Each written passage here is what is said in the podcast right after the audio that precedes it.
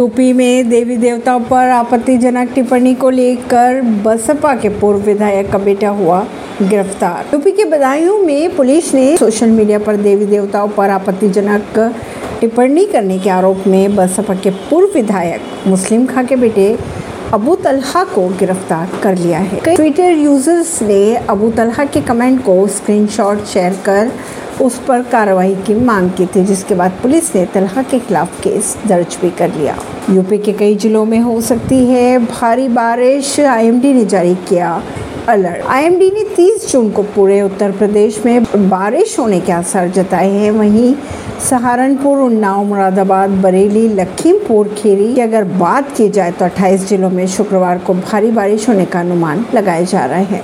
UP में जानलेवा में हमले में घायल हुए भीम आर्मी चीफ से मिलने पहुँचे बजरंग पूनिया व साक्षी मलिक। इसी खबरों को जानने के लिए जुड़े रहिए चिंता से रिश्ता पॉडकास्ट से। परवीन दिल्ली से।